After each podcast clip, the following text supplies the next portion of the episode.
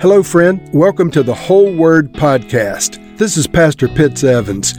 On this podcast, we read and discuss one chapter of God's Word per episode. Let's go now to the Bible and see what the Lord has for us today. Revelation chapter 2. To the angel of the church in Ephesus, write These are the words of him who holds the seven stars in his right hand and walks among the seven golden lampstands. I know your deeds, your hard work, and your perseverance. I know that you cannot tolerate wicked people, that you have tested those who claim to be apostles but are not, and have found them false.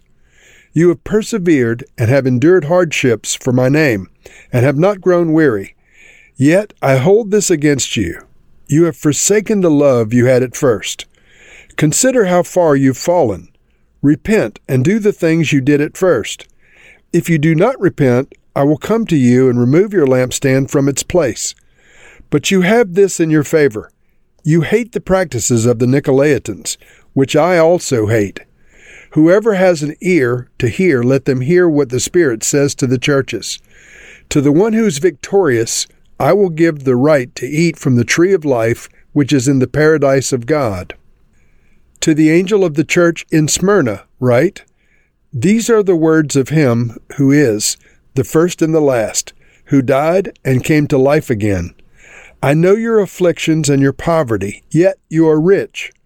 I know about the slander of those who say they are Jews and are not, but are of the synagogue of Satan. Do not be afraid of what you are about to suffer. I tell you, the devil will put some of you in prison to test you, and you will suffer persecution for ten days. Be faithful, even to the point of death, and I will give you life as your victor's crown. Whoever has ears, let them hear what the Spirit says to the churches. The one who is victorious will not be hurt at all by the second death. To the angel of the church in Pergamum, write These are the words of him who has the sharp, double edged sword. I know where you live where Satan has his throne. Yet you remain true to my name. You did not renounce your faith in me, not even in the days of Antipas, my faithful witness, who was put to death in your city, where Satan lives. Nevertheless, I have a few things against you. There are some among you who hold to the teachings of Balaam, who taught Balak to entice the Israelites to sin so that they ate food sacrificed to idols and committed sexual immorality. Likewise, you also have those who hold to the teachings of the Nicolaitans. Repent, therefore, otherwise I will soon come to you and will fight against them with the sword of my mouth. Whoever has ears, let them hear what the Spirit says to the churches.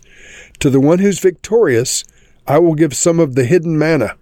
I will also give that person a white stone with a new name written on it, known only to the one who receives it. To the angel of the church in Thyatira, write These are the words of the Son of God, whose eyes are like blazing fire, and whose feet are like burnished bronze. I know your deeds, your love and faith, your service and perseverance, and that you are now doing more than you did at the first. Nevertheless, I have this against you. You tolerate that woman Jezebel, who calls herself a prophet. By her teaching, she misleads my servants into sexual immorality and the eating of food sacrificed to idols. I've given her time to repent of her immorality, but she is unwilling. So I will cast her on a bed of suffering, and I will make those who commit adultery with her suffer intensely, unless they repent of her ways. I will strike her children dead, then all of the churches will know that I am he who searches the hearts and minds, and I will repay each of you according to your deeds. Now I say to the rest of you in Thyatira, to you who do not hold to her teaching, and have not learned Satan's so called deep secrets, I will not impose any other burden on you, except to hold on to what you have learned until I come. To the one who is victorious and does my will to the end, I will give authority over the nations. That one will rule them with an iron scepter, and will dash them to pieces like pottery, just as I have received authority from my Father. I will also give that one the morning star. Whoever has ears, let them hear what the Spirit says to the churches. Four times in this chapter, John is instructed to write to the angel of a church. Now, this word angel can also be translated as messenger or leader of the church. So you can believe it's an angel, a supernatural angel, or a human messenger, or a human leader of the church that the letter is being written to and handed to in all probability. So the letter in Ephesus from Jesus commends them for their deeds, their hard work, their perseverance, the fact they can't tolerate wicked people, and that they've tested those who claim to be apostles but are not. He commends them for persevering and enduring hardship and not growing weary. But he rebukes them for forsaking the love they had at the first. Now, this may have been a reference to the love feast. The love feast was an early um, terminology they used for Holy Communion. The celebration of the love feast was part of every Christian meeting, so they may have abandoned the love feast or they may have de emphasized the love feast, the celebration of Holy Communion. He goes on to rebuke them and say, Consider how far you've fallen. Repent and do the things you did at first. If you do not repent, I'll come to you and remove your lampstand from its place. And of course, the lampstand is the church at Ephesus. And so he calls them to repentance. And then once again, he goes back to the good things. He says, But you have this in your favor. You hate the practices of the Nicolaitans, which I also hate. Now, this is mentioned to one of the other churches as well. So, the Nicolaitans, the word means control of the laity or control of the people. And the belief is that this was a group that exercised extreme controlling behavior over the regular people within the church group, as opposed to them being controlled by the Spirit of God. And the Lord hated that. Then he gives some promises for victorious overcomers. He says, To the one who's victorious, I will give the right to eat from the tree of life, which is in the paradise of God. Next, Christ writes to the church at Smyrna. He says to them, I know your afflictions and your poverty, yet you're rich. I know about the slander of those who say they're Jews, but they're not. They're a synagogue of Satan. He says, Don't be afraid of what you're about to suffer. So, this was a church under persecution, and he warned them about the coming persecution. And then he gave promises to those who overcome difficulties and uh, who behave in exemplary manner.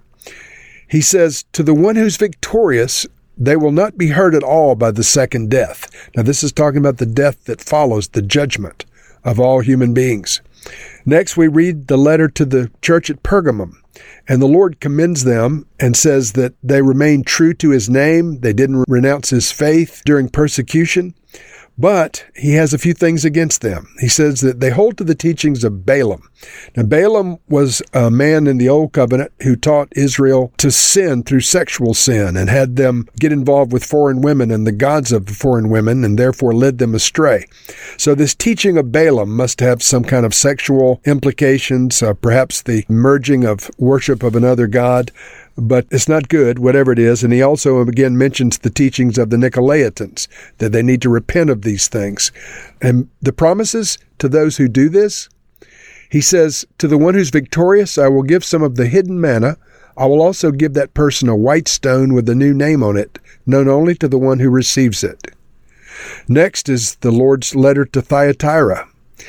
He tells them he knows of their service and perseverance and that they're now doing more than they did at the first. Then he has a long list of issues that they are being called on the carpet about.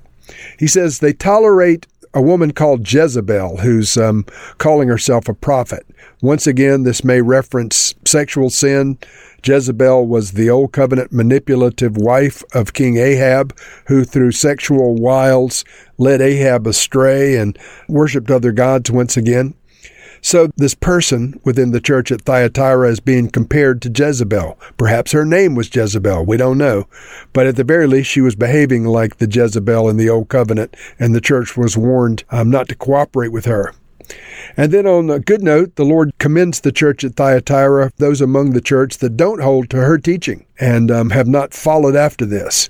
He promises victory for the overcomers. He says that they will one day rule with an iron scepter and dash the nations to pieces like pottery, just as Jesus has received authority from his Father, he will also give that authority to them. Now, for us, friends, I want to get to the bottom line with this. These letters were written to four different churches, but by extension, they are written to each of us. The cautions against various types of sin are for each of us. Don't abandon the love feast or that first love relationship with Christ. You know, don't submit to those who want control over the laity. Don't fall into sexual sin or the worship of other gods. And for those who overcome these things, the Bible calls them victorious or overcomers in Jesus Christ. And there are promises, a multitude of promises for overcomers. As a friend of mine once said, the only problem with being an overcomer is you must have something difficult to overcome. So these promises for overcomers are not for every believer, but only for those who persevere and overcome these sins and these difficulties. For those, the Bible says in verse 7, He will give them the right to eat from the tree of life. Now, this is eternal life. For those who overcome, He promises eternal life. In verse 11, He says they'll not be hurt at all by the second death. And so they will go through the judgment of all men, but they won't be subject to the judgment of the damned.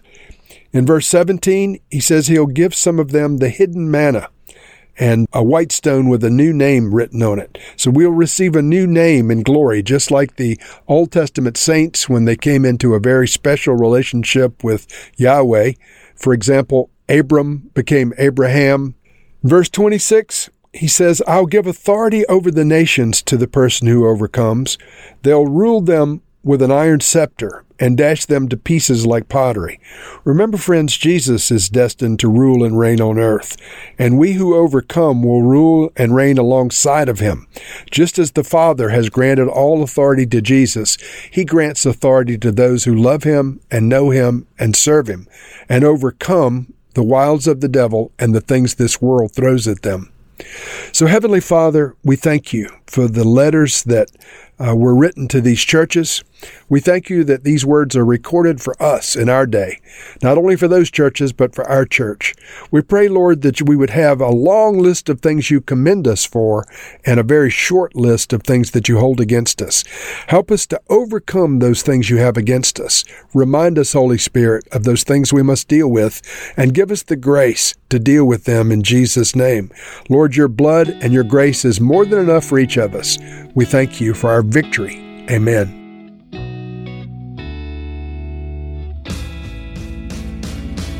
Thank you for listening to this episode of The Whole Word. It was brought to you by Whole Word Fellowship and the Northern Virginia House of Prayer. If you were encouraged, please share our podcast with your friends. We'd also appreciate it if you'd hit subscribe in your favorite podcast app and take a few moments to write a review. If you'd like more information on our church and our ministry, you can go to wholeword.net or wholewordpodcast.com for more information. Thank you again, and may the Lord Jesus bless you today and always.